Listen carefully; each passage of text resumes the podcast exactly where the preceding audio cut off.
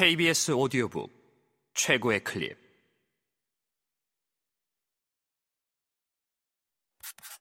KBS 오디오 북.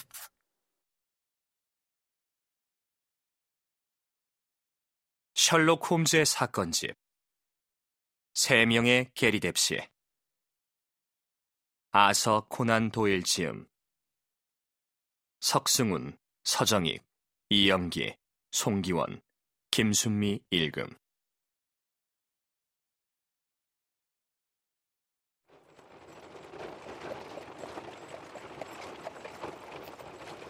멋진 봄날 저녁 해거름 녘이었다. 에지웨어 로드에서 갈라진 작은 길들 중 하나인 리틀 라이더 스트리트도 저물어 가는 햇살에 비껴 황금빛으로 물든 모습이 경이로웠다. 여기서 가까운 곳에 돌이켜 생각하기도 흉흉한 다이번 교수대가 있었는데도 말이다.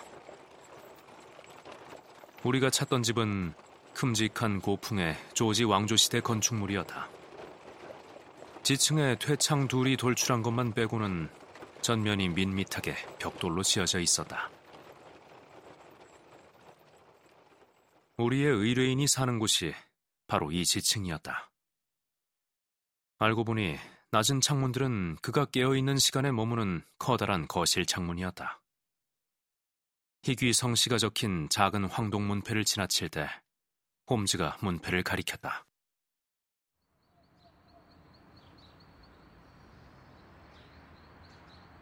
몇 년은 묵은 문패와 왓슨 그가 변색된 표면을 가리키며 말했다. 아무튼 이 성씨는 진짜군 주목할 만한 사실이야 건물 안에는 공용 계단이 있었고 홀에는 여러 개의 명패가 걸려 있었다. 일부는 사무실이고 일부는 독신자용 셋방이었다. 주거용 공동주택이 아니라 자유롭게 사는 독신자들의 숙소에 가까웠다. 우리의 의뢰인이 직접 문을 열어주고는 4시에 관리인 여자가 떠났다며 사과를 했다. 네이선 게리뎁 씨는 키가 크고 성치 않은 관절에 등은 구분되다 몸이 수척한 60살가량의 대머리 노인이었다. 송장 같은 얼굴에 운동이라고는 모르는 사람처럼 피부에 생기가 없었다. 커다란 둥근 안경과 빼죽한 염소 수염이 구부정한 자세와 어우러져 호기심 많은 사람 같은 인상을 풍겼다. 별나 보이기는 해도 전체적인 인상은 호인 같았다.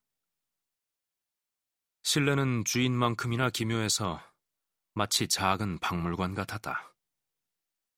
방은 매우 널따란데 사방에 찬장이나 유리 진열장에 지지락이나 해부학 표본이 즐비했다. 입구 양쪽 옆에는 나비와 나방 표본 상자가 쌓여 있었다.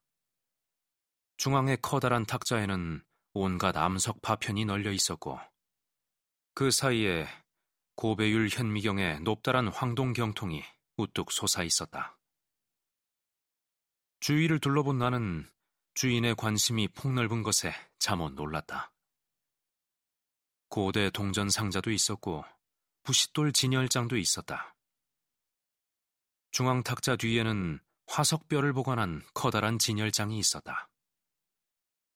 위에는 석고 두개골이 줄줄이 놓였고 그 아래 네안데르탈린, 하이델베르크인, 크로마뇽인이라고 쓰인 표찰이 붙어 있었다. 그는 허다한 주제를 연구하고 있는 것이 분명했다. 이제 우리 앞에 선 그는 동전에 윤을 내는 데 쓰는 셰미 가죽을 오른손에 들고 있었다. 전성기의 시라쿠사 동전입니다. 그가 동전을 쥔 채 설명했다. 말기로 접어들면서는 질이 크게 떨어졌죠. 나는 전성기 때 이 동전을 최고로 치지만 알렉산드리아 학파를 더 선호하는 이들도 있어요. 여기 어디 의자가 있을 겁니다, 홈즈 씨. 이 뼈들을 좀 치우죠. 아, 그리고 이쪽 분, 아 그래요, 왓슨 박사님. 일본 꽃병을 옆으로 좀 치워주시겠습니까? 보다시피 이 둘레에 있는 것들은 내 평생의 관심사들입니다. 주치의가 바깥 나들이 좀 하라고 잔소리를 하지만 나를 사로잡는 것들이 여기 이렇게나 많은데 왜 나가겠습니까? 이 유리 진열장 하나의 목록만 제대로 만들려 해도 석 달은 좋게 걸릴 겁니다. 홈즈가 호기심에 찬 눈으로 주위를 둘러보았다. 그런데 정말 밖에 나가지 않는단 말씀입니까? 그가 말했다. 가끔은 마차를 타고 서더비스나 크리스티스 경매장에 갑니다. 그 밖에는 집을 나선 적이 거의 없어요. 몸은 그리 튼튼하지 않은데 연구에 푹 빠져 지내죠.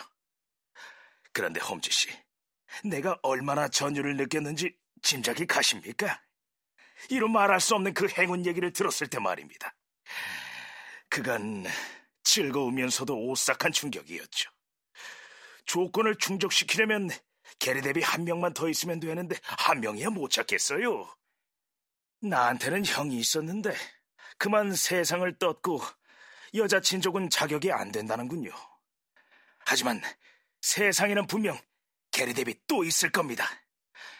홈즈 씨가 이상한 사건들을 다루었다는 말을 전에 들은 적이 있어서 이렇게 의뢰 편지를 띄우게 된 것입니다. 물론 그 미국인 신사의 말이 지당해요. 먼저 그에게 조언을 구했어야 했지만 다 최선의 결과를 위해 그리 행동한 거죠. 정말 아주 현명하게 행동하신 겁니다. 홈즈가 말했다. 그런데 진짜로 미국의 부동산을 갖고 싶으십니까? 물론 아닙니다.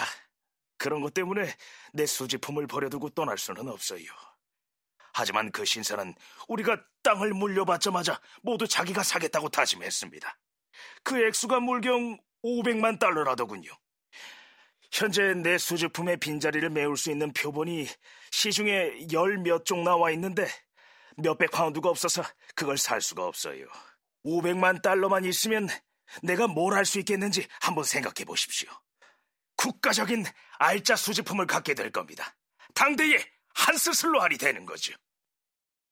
그의 두 눈이 커다란 안경 뒤에서 빛을 발했다. 네이선 게리뎁 씨는 같은 성씨를 찾는 일에 팔을 걷어붙일 게 분명했다.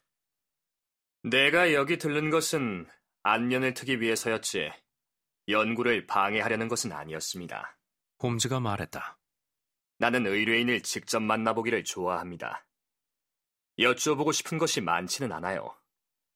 내 주머니에 아주 자상하게 써보내신 편지가 있으니까요. 좀 부족한 부분은 미국인 신사가 나를 찾아왔을 때 채울 수 있었습니다. 그런데 그의 존재를 알게 된 것이 이번 주 들어서인 것으로 알고 있습니다만. 그래요. 지난 화요일에 찾아왔죠. 그 신사와 내가 오늘 만난 것에 대해 그가 이야기를 하던가요? 예. 그는 곧바로 내게 돌아왔습니다. 그 전에는 잔뜩 화가 나 있었죠. 왜 화를 냈나요? 불명예스러운 일이라고 생각한 모양입니다. 하지만 다시 돌아왔을 때는 싱글벙글 하더군요. 그가 어떻게 하자는 제안을 하던가요? 아니요, 그러지는 않았습니다. 혹시 당신한테 돈을 받아갔거나 달라고 하던가요? 아니요, 결코. 그가 다른 목적을 가진 것 같지는 않던가요? 아니요, 그가 직접 말한 것 외에는 우리가 전화로 약속한 것을 그에게 말했나요? 예, 말했습니다. 홈즈가 생각에 잠긴 것을 보니 그가 난감해 한다는 것을 알 수 있었다. 수집품 중에 아주 귀중한 물건이 있나요? 아니요, 나는 부자가 아닙니다. 이건 훌륭한 수집품이지만 비싼 것들은 아닙니다. 도둑 걱정을 하지는 않나요? 전혀. 이 집에서 얼마나 사셨나요? 5년 가까이 됩니다. 이때 다급하게 문을 두드리는 소리에 홈즈의 질문이 중단되었다. 우리의 의뢰인이 빗장을 벗기자마자 미국인 변호사가 신이 나서 안으로 뛰어들어왔다.